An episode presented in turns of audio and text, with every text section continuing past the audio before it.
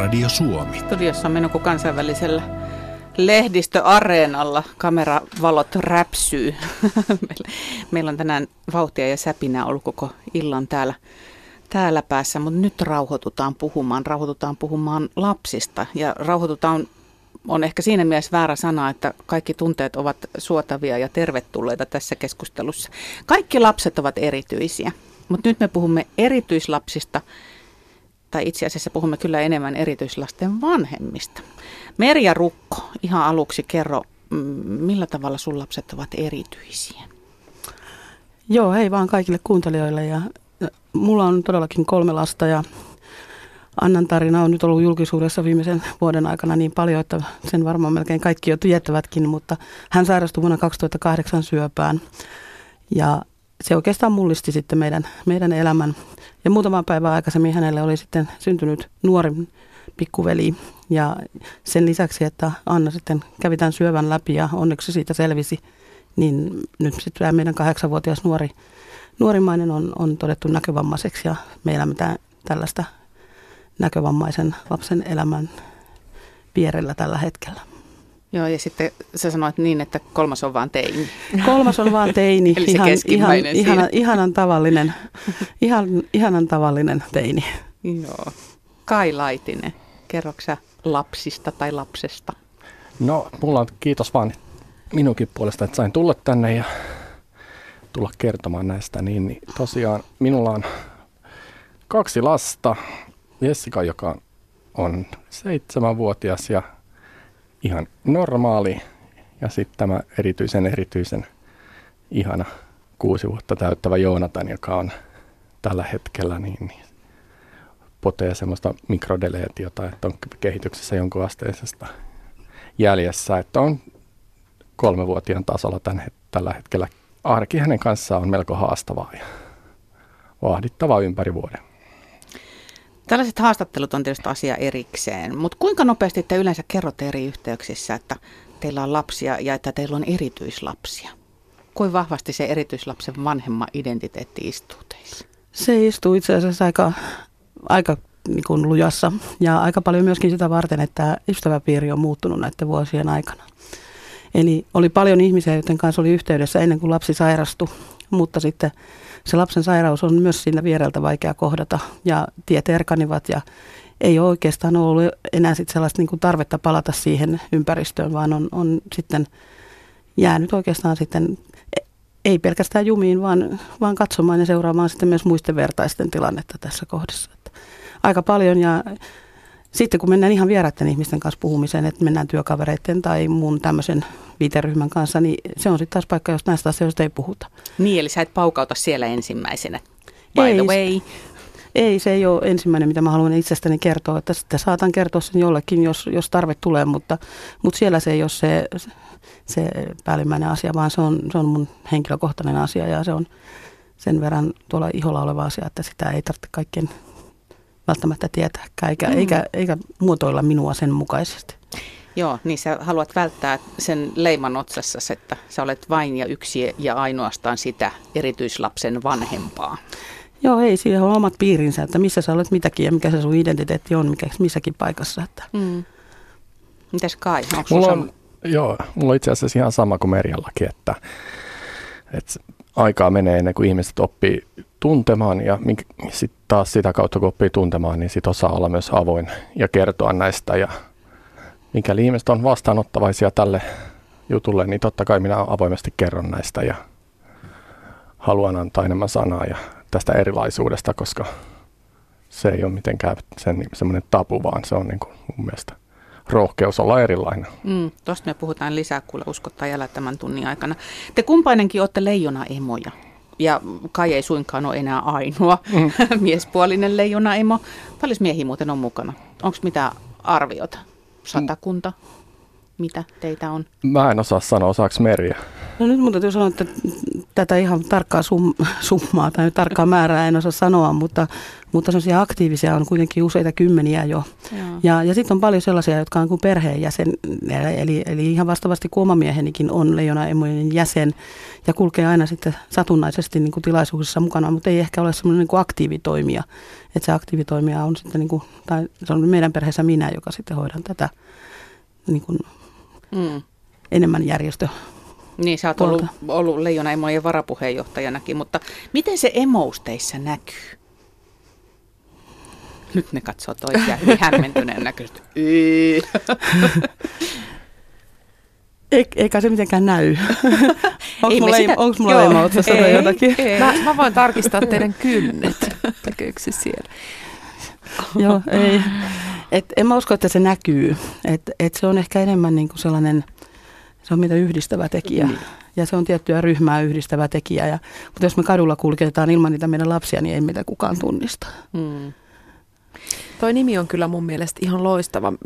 Ihan niin kuin tavallisten lastenkin emot ja isät niin varmasti tunnistavat tuon leijona-emon, että jos joku, joku lasta uhkaa tai muuta, niin se leijona-emous tulee ehkä sellaisessa tilanteessa mm. esiin, mutta kyllä tässä tapauksessa se kertoo ehkä sellaisesta – sellaisesta luonteesta, mitä ei ihan kaikilta ihmisiltä löydy.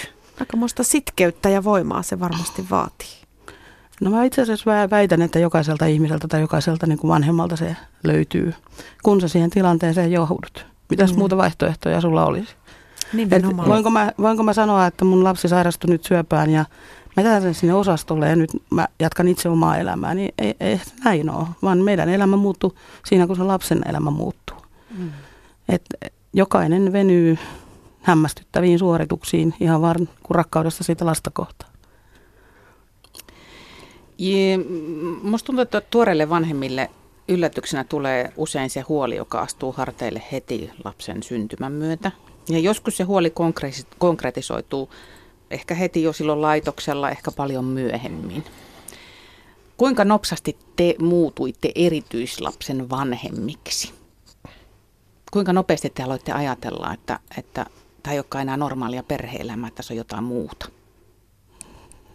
Se alkuvaihehan on aikamoista myllerrystä, ainakin syöpätapauksissa tiedän, että Joo, mä en oikeastaan vieläkään ajatellut, että mä olisin nyt niin kuin sillä lailla, että me oltaisiin niin ihan jos otetaan, että meidän perhe nyt olisi jotenkin erityinen tai että meidän, meillä olisi erityistä arkea.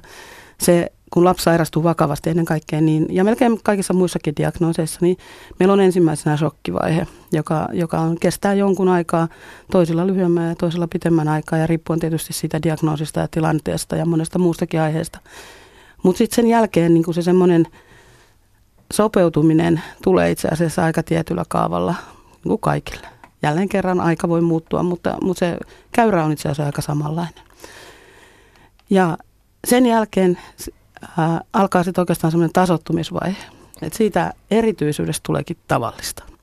Eli meidän normaali arki esimerkiksi tämän meidän näkkäripojan kanssa on, en, en mä oikeastaan tiedä, mitä se meidän normaali arki olisi ilman sitä. Eli se on ihan meidän erityistä normaalia arkea. Mm. Ja mä oon ymmärtänyt, että aika monessa muussakin paikassa tämä tilanne on.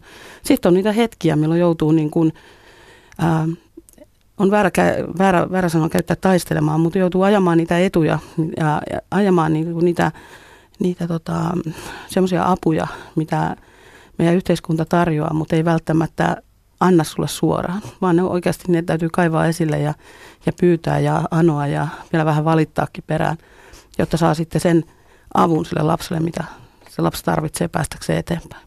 No meillä sitten taas on sen verran harvinainen toi sairaus, mikä on, niin pojalla, niin, niin meillä ei ole minkäänlaista niin etukäteen tätä taustatietoa siitä, että koko ajan eletään niin kuin tavallaan päivä kerrallaan ja hetki hetkellä, että toikin alkoi silloin kolmisen vuotta sitten, kun poika sai noita epilepsiakohtauksia, niin lähdettiin sitten tutkimaan, että mistä ne johtuu.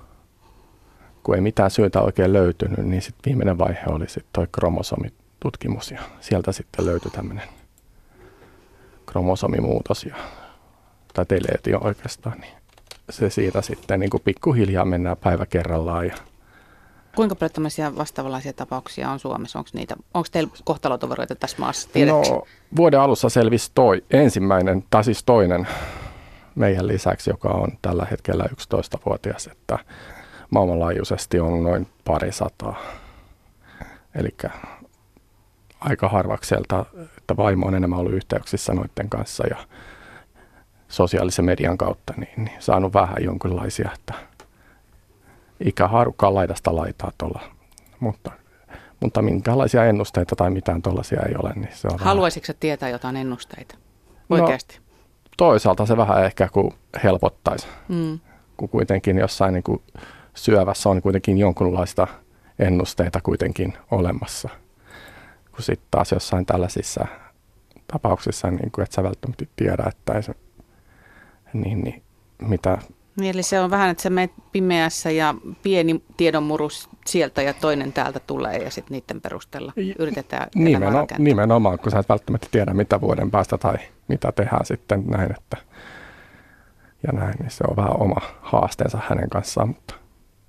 Sanotaan, että kun ihminen kohtaa vastoinkäymisiä, niin se ensimmäinen kysymys on miksi. Mä oon tästä ehkä vähän eri mieltä, mutta, mutta näin väitetään, että miksi juuri minä tai miksi juuri meille. Kuinka paljon te olette käyttänyt aikaa miksi-kysymyksen pohtimiseen? No omasta puolestani kyllä siihen on mennyt. Ja menee.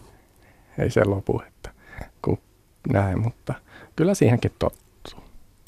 Että se on niin kuin kaikkea tuollaiseen niin, kuin niin sanottuun kipunkin turtuu pikkuhiljaa, että, että ei se enää sitten tunnu missään. Ja näin poispäin. Siitä tulee ite, itsellekin tulee vähän semmoinen pieni suojakalvo tuohon päälle, että ettei niin kuin näin, mutta.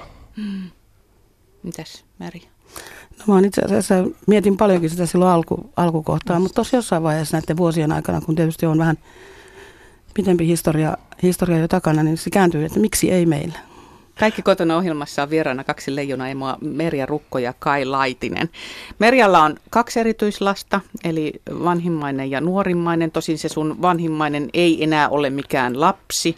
Hän on valtakunnan julkis Anna, joka tota, on tullut tunnetuksi siitä, että keräsi koruilla rahaa lastenklinikalle ja on ollut linnan juhlissakin kutsuttuna vieraana. Ja sitten nuorimmainen kahdeksanvuotias Karlo. Karlo oli näkövammainen ja näkkäri, niin kuin sä kauniisti Kyllä. sanoit äskettäin. Joo. Ja sitten Kai Laitisella oli seitsemänvuotias Jessica ja kuusivuotias Joonatan ja heistä Joonatan on siis tämä diagnoosi kysymysmerkki. Kun mä sanoin, että mä en osaa sanoa, että mikä hänellä on, niin sä sanoit, että no kun ei sitä kukaan osaa sanoa. Joo, näin on. Mm. Eli jonkunasteinen kehitysvamma ja hän on kehityksestä nyt ikävuosistaan kolmivuotiaan tasolla, näin Kyllä. kuusivuotiaana. Joo ja edelleen ihmetellään, että mitä sitten keksittäisiin. Koska te itse keksitte leijona emot? Koska te keksitte, että tämmöinen on olemassa tämmöinen yhdistys? Öö, meilläni vaimo keksi silloin, kun meillä oli osastovaihe. Pojan, poika oli kolmevuotias, niin oltiin tuolla epilepsia neurolla vuodenvaihteessa, niin siellä oli emojen kautta näitä lappuja ja siinä sitten vaimo sitten kattoi ja mietti ja näin. Ja sitten sosiaalisen median kautta. Ja. Hmm. Muistaaksä yhtään, että mikä se ajatus siinä on, että miksi, miksi leijonaemojen veto tuli, että mikä siinä kiinnosti, mikä se syy oli, miksi tällä sitten mukaan? No vertaistuke, vertaistuke. Hmm. Ja meillähän se on niin kuin yleisesti on leijonaemoilla kanssa, on se, että vaimot lähtee ensin ja ne tuputtaa miehen perään. Et se on monesti noissa ollut näin, näin. Näinhän se meilläkin kävi. Että. Mm-hmm. Pääsee paljon helpommalla, kun suostuu mukisematta ja sitten huomaa, että ei hitsi, että tämä olikin hyvä juttu. Näin on käynyt useasti ja näin on myös tapahtunut ja saanut noissa vertais, isien vertaisilloissa myös käännetettyä ihmisiä lisää tulemaan. Ja se on hyvä asia. Alkaa vaan. kuulostaa herätyskokouksessa no. käännytettyjä isiä. Mutta ehkä se kynnys miehelle on korkeampi lähteä tällaiseen vertaistukeen, kun enhän minä koskaan sano, jos minusta pahalta tuntuu. No, kyllähän mm. minä nyt tästä itse selviän, mutta se on kyllä aika monella muullakin. Musta tuntuu, että suomalaisten erityispiiri. Koska sä Merja keksit leijonaimot? No ihan varmaan se ensimmäinen, että koska mä he, niin kun yhdistyksen kekkasin, siinä kesti jonkun aikaa, että, että rupesin ottamaan yhteyttä, mutta luulen, että se oli tuossa 2009-2010. Ja aika paljon oli niin kyse juuri siitä, että meillä on erilaisia diagnoosin ympärillä ää, tehtyjä tai, tai mukautettuja erilaisia järjestöjä, jotka keskustelevat sitten sitä niin lapsen diagnoosista ja, ja paljon siitä. Mutta sitten kun mennään siihen tilanteeseen, ja oikeastaan voidaan niin tässä kohdassa palata vaikka ihan leijonaimojen juurille, että kysytään siltä äidiltä tai siltä vanhemmalta, että miltä sinusta tuntuu. Ja on kauhean vaikea ylipäätään niin kuin lapsen kuullen tai, tai muuten niin keskustella. Mä en, mä en voi niin sairaalahuoneessa soittaa mun kaverille, että, että tiedätkö, kun musta tuntuu tosi pahalta nyt.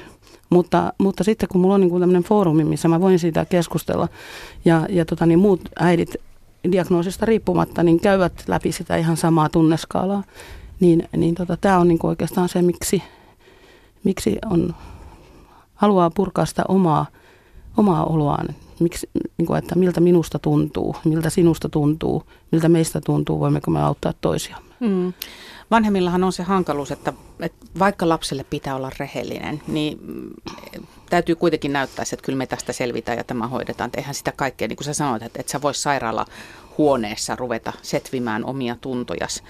Mutta pääni pantiksi, jos niitä on kaikilla vanhemmilla, niin erityislasten vanhemmille ehkä sitäkin enemmän tulee niitä tosi mustia hetkiä onko Leijonaimot oikeasti sellainen yhdistys, että siellä saa olla rehellinen? Te voitte rehellisesti kertoa toinen toisille, että miltä nyt tuntuu. Öö, on. Joo, se... Kyllä siellä on ainakin ja noissa isien tapahtumissa, missä on ollut eniten mukana, niin kyllä siellä saa ihan rohkeasti itkeäkin ja sanoa niitä omia tunteitaan ja Onko se helpompi nimenomaan isien tapaamisessa, että ei silloin kun on niin kuin isi, isiä ja äitejä koolla tai, tai esimerkiksi oman puolison läsnä ollessa? No se on ehkä vielä kans helpompaa olla siinä isien tai siis näiden leijona e, emojenkin kanssa mun mielestä. Että mm. Kun siellä on sitä vertaistukea ja sitä niin sanottuja samaa kokenutta ihmistä kautta näin, niin mm siellä on helpompi avautua ja kertoa ja siellä ollaan ymmärtäväisempiä ja ymmärretään, mistä puhutaan ja näin. Meillä on kuukausittain aika monellakin paikkakunnalla ihan niin kuin valtakunnallisesti juuri Suomen tämmöisiä vertaistukiryhmiä. Ja, ja tota, itse toimin tuossa Espoon, äh, Espoon ryhmässä ja sanotaan, että se tilanne, että meistä jokainen ensinnäkin saa kertoa siitä omasta tilanteestaan just sen verran, kun haluaa. Sä voit istua vaikka ihan hiljaa siellä koko sen ajan ja idea on kuitenkin siinä, että me ollaan, eli ne asiat, mitä me keskustellaan siellä, niin ne jää sinne sisälle. Eli jokaisella on ikään kuin sellainen niin kuin turvallinen paikka kertoa myös sitten niitä vaikeampiakin asioita. On, on ollut tilanteita, joissa joku äiti on koko ryhmän kokoontumisen aikana vain itkenyt ja kokenut sen äärettömän helpoksi tai helpottavaksi. Ja siinä on, on, on hirveän vaikea sanoa, että kuka on ja missä vaiheessa. Ja, ja, ja ne tilanteethan ei myöskään ole ihmisillä verran, niin kuin verrattavissa. Eli, eli aina on niin kuin niitä perhosia, jotka sitten katkaisee sen kamelin selän, niin ne voi loppujen lopuksi olla niin kuin ihan hyvinkin pieniä tai hyvinkin isoja asioita, sit jos lähdetään niitä oikein suhteuttamaan, mutta tätähän me emme tee. Mm-hmm. Eli, eli nämä tilaisuudet on, on juurikin sitä, että sä voit jättää sen kaiken ne, kaikki harniskat ja ulkokultaisuudet ja kulissit pois, ja sä voit nimenomaisesti olla just se. Ihana, kun sä sanoit tuon ulkokultaisuuden, joo. Ei, ei tarvi esittää jaksavaa, eikä, eikä tarvitse, eikä, eikä myöskään kuulla mitään tuomiota siitä, että, että oot hyvä tai huono tai, tai joku muu, mikä aika usein sitten muualta kuulee kyllä mielellään. Mm, ja se on kamala, että mm, jos ajattelee ihmistä, joka on siinä hädässä, että sitten tulee näitä tällaisia ulkokultaisia neuvoja siitä, että no kyllä, että vähän nukut nyt seuraavan yön paremmin ja käsket sen puolison pitää sitä lapsesta huolta. Nehän on ihan sietämättömiä siinä vaiheessa, kun sulla on se, juuri se selkä katkennut? No mun täytyy sanoa, että itselläni aikoinaan, kun, kun lapsi tosiaan sairastuu syöpään ja sitten, sitten kun mulle luetaan tilastoja, että 80 prosenttia paranee. Mutta sun oma lapsen ei voi parantua niin 80 prosenttisesti, vaan se paranee 0 prosenttisesti tai 100 prosenttisesti. Ja, ja sä et tiedä kumpaan ryhmään sä kuulut. Niin jollekin mä sitten joskus totesin, että tämä on vähän kuin venäläistä rulettia. Että et jos sulla on yksi panos siellä aseessa, niin halu, kuinka pitkään otetaanko parit erät, että kuinka kauan niin kuin kukakin sitä jaksaa, että, että tota, se on se missä maailmassa sitä elää. Joo. Se tunteiden kirjo on varmaan aika laaja, mitä tuolla Leijona Emojenkin tapaamisessa käsitellään. Mä haluaisin yh- yhdestä tunteesta kysyä. Viha. Kenelle te olette ollut vihasia siitä, että teidän lapset on sairastunut? Vai oletteko te ollut kellekään? Ja jos on vihainen, niin saako siitäkin puhua? Ää, Vihasta saa puhua, jos sellaista tuntee. Yksittäisesti varmaan niin kuin yksi ja toinen on ollut vihaisia, ää, mutta ehkä enemmän niin kuin sellaiselle, että jos joku, joku asia ei ole toiminut tai Mm. jotain muuta tämmöistä. Mutta mä en oikein tiedä, että kenelle sitä vihaa voisi niin kuin osoittaa. Niin. Koska siihen ei, ei, ei ole olemassa syyllisiä eikä, eikä tämän tyyppistä, niin, niin ketä, ketä mä voin vihata siitä, että mun lapsi sairastuu. Mm. Ja viha on kuitenkin aika kuluttava tunne. Se syö enemmän kuin mitä se antaa, että sille ei ole niin kuin, se, ei, se, se, se ei ole kauhean pitkälle johtava. Se ei ole kauhean hedelmällistä käyttää energiaa siihen, kun sitä energiaa tarvitaan muuhunkin. Oletko sä koskaan kai tuntenut vihaa? No tunteiden my- myllyssä on ollut ja varsinkin kun on tällainen tapaus, että ei ole minkäänlaista niin kuin, näkökantaa tai minkäänlaista tietoa tulevasta, niin, niin se on aina tulee näitä. Että, mutta alkuvaiheessa oli näitä vihan tunteita jo jonkun verran, mutta kyllä nyt on tasaantunut ja muutenkin, että eletään niin kuin. Kuluttavampia noita vihatunteet on ollut siinä vaiheessa, kun ollaan osastojaksoja, niin, niin ne on sellaisia, kun ei ole niin kuin tavallaan, kun näkee, että pieni kärsii. Niin. Mm. Mm. Haluan valittaa, mihin voin valittaa, en minnekään. Kestä, Aivan.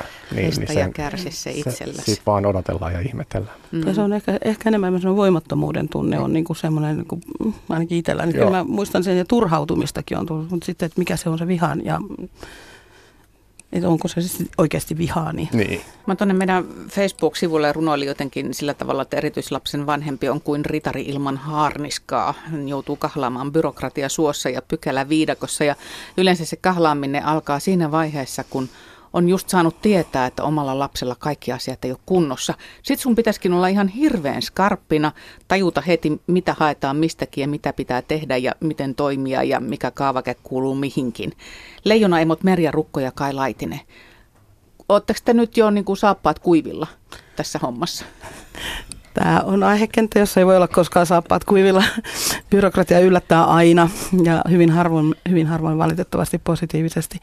Eli tämä on oikeastaan sellainen asia, joka, joka tota, ää, siinä vaiheessa, kun perheet on siinä sokkivaiheessa, jolloin ne kuitenkin täytyisi ne hakemuksetkin saada sisään ja, ja löytää sitä apua, apua niin, niin se on valitettavaa, että se toimii niin huonosti tai hitaasti. Et jos mä ajattelen, että me ihan meidän perhettä, jolloin meillä on ollut viikon ikäinen vauva, kun, kun toinen on joutunut lähtemään niin kuin leikkaushoitoihin ja sytostaattihoitoihin sitten, sitten tota osastolle ja sinne, kun se on statukseltaan teho-osasto, niin sinne ei voinut vauvaa viedä mukanaan. Ja yhtäkkiä, mitä mä teen sille, sen vauvan kanssa, ennen kuin isä pääsi irrottautumaan sitten työelämästä pois sen vauvan kanssa, niin meni, meni pitkiä aikoja. Ja oli, siis siinä oli ensimmäinen töksähdys, jossa me oltiin, että me ei niin kuin tiedetty, että mitä, mitä tehdään. Ja no se sitten ratkesi sekin, ei ehkä nyt ihan kaikkein parhaalla tavalla, mutta ratkesi kuitenkin. Ja, ja saatiin sitten niin kuin tämmöinen väestöliiton ohjaaja tai hoitaja niin kuin vähäksi aikaa meille kotiin ennen kuin sitten isä tosiaan pääsi kuukauden päästä ty, niin kuin työstä eroon. Tosin, tosin se työ, työstä eroon pääseminen tarkoitti myös toimeentulosta eroon pääsemistä, että, että tota niin, mutta että siinä kohdassa laps, lapsen asiat on kuitenkin tärkeämpiä kuin, kyllä ne kaikki muut tulee sitten, ne on saavutettavissa takaisin, mutta että se lapsen tilanne on mikä se on. Ja, mutta sitten jos mä ajattelen sitä, että kuinka paljon sitä koulua kävi nyt sitten sen ensimmäisen lapsen kanssa, niin nyt tämän toisen lapsen kanssa on, on sitten osannut hakea niitä apuja ja tukia ja, ja tota niin, ollaan, mun mielestä me ollaan, me ollaan saatu, saatu niin kuin ne avut, mitä oikeastaan en mä, en mä voisi niin pyytääkään enempää, että et, et koulu huomioi niin kuin näkövammaisen ja, ja tota, niin erilaiset kuntoutukset toimii, niin, niin silloin, mutta silloin ensimmäisessä kohdassa sitä olisi todellakin tarvinnut ja aika monta kertaa sitten törmäsi myös siihen, että vastattiin, että meillä on täällä kunnassa kolme kuukautta aikaa järjestää teille tätä apua. Ja mä muistan kuunnelleni itseäni, joka sanoi, että niin, mutta kun me tarvitaan sitä apua nyt. Hmm. Ja, ja tota, tässä, nämä on niitä, niitä asioita, milloin todellakin niin kuin töksähtää kyllä niin kuin avun tarve ja, sen saaminen pahasti. Onko sulla jo nyt saappaat kuivilla vai, vai miten sä koet tämän byrokratiaviidakossa talsimisen? No onhan se toisaalta, että juuri nyt saatiin lääkäriltä pojallemme tuon kehitysviivästymän takia niin tuon kehitysvammadiagnoosin, kun sitä ennen emme ole tavallaan missään niin, kuin, niin sanotusti. Niin, eli siitäkin oike- voi olla iloinen, kun saa Kyllä, jonkun. positiivisesti siinä mielessä, että olemme oikeutettuja tiettyihin asioihin ja mm. kuulemme, kuulumme nyt sitten tähän kehitysvamman byrokratian ja muutenkin, että sieltä on sitten saanut, emoista on saanut ohjeita eri kaavakkeiden täyttämiseen ja miten niitä kannattaa täyttää. Ja, mm. Että ei kannata aina kirjoittaa just sitä kultaista, vaan että vähän runoille, niin onnistuu sitten nämä kaikki. Okei, okay, eli emot auttaa myös siinä, että millä tavalla, mikä sanamuoto on oikea missäkin kaavakkeessa. Kyllä, ehdottomasti. Joo, joo. Vertaistuki on tässäkin kullan arvoista. Hei, nyt, nyt nopeasti välikysymys. Leijonapartio, mitä se tarkoittaa? Leijonapartio on tämmöinen muutama vuosi sitten, äh, muistaakseni olikohan tukilinjan avustuksella niin kuin synnytetty, synnytetty tota, vapaaehtoisverkosto, jotka auttaa juuri siinä kriisitilanteessa olevaa erityislasten vanhempaa.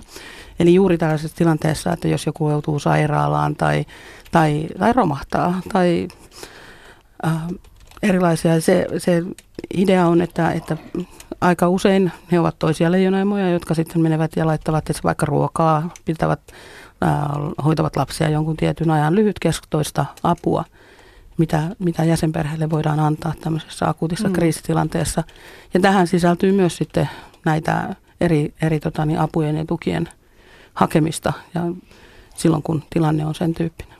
Oi, se on ihan kamalaa, kun ajattelee, että minkälaisessa pykäläviidakossa sitä ihmisen pitäisi niin kuin osata, kun ei sitä osaa tavallisellakaan järjellä siis sillä tavalla, että ei ole mitään hätää. Saati sitten siinä vaiheessa, kun sulla on hätä sen lapsen puolesta, niin sitten pitäisi tietää ne oikeat rastit ja lauseet ja kaavakkeet. Joo, ja tässä on aika pitkälle vielä sekin, että monta kertaa sairaalassa on sosiaalityöntekijöitä. Ja sitten kun sä oot siinä akuutissa hätätilanteessa, jossa, jossa sä oikeasti toivot vaan, että se sun lapsi selviää tästä leikkauksesta tai, tai että sen kokeet näyttäisi niin kuin tosi hyviltä. Niin sitten joku kysyy, no minkälaista apua te tarvitsette? No mitä on tarjolla? No emme oikein voida tietää, mitä te tarvitsette. Ja se, se ei niin kuin kohtaa se tilanne, mm. että, että sosiaalityöntekijät kertoo, että ei ole mitään valmiita paketteja, että meidän pitäisi määritellä se, mutta kun sä olet siinä alkuvaiheessa, niin et sä vielä tiedä, mitä apua sä oikeasti tarvitset.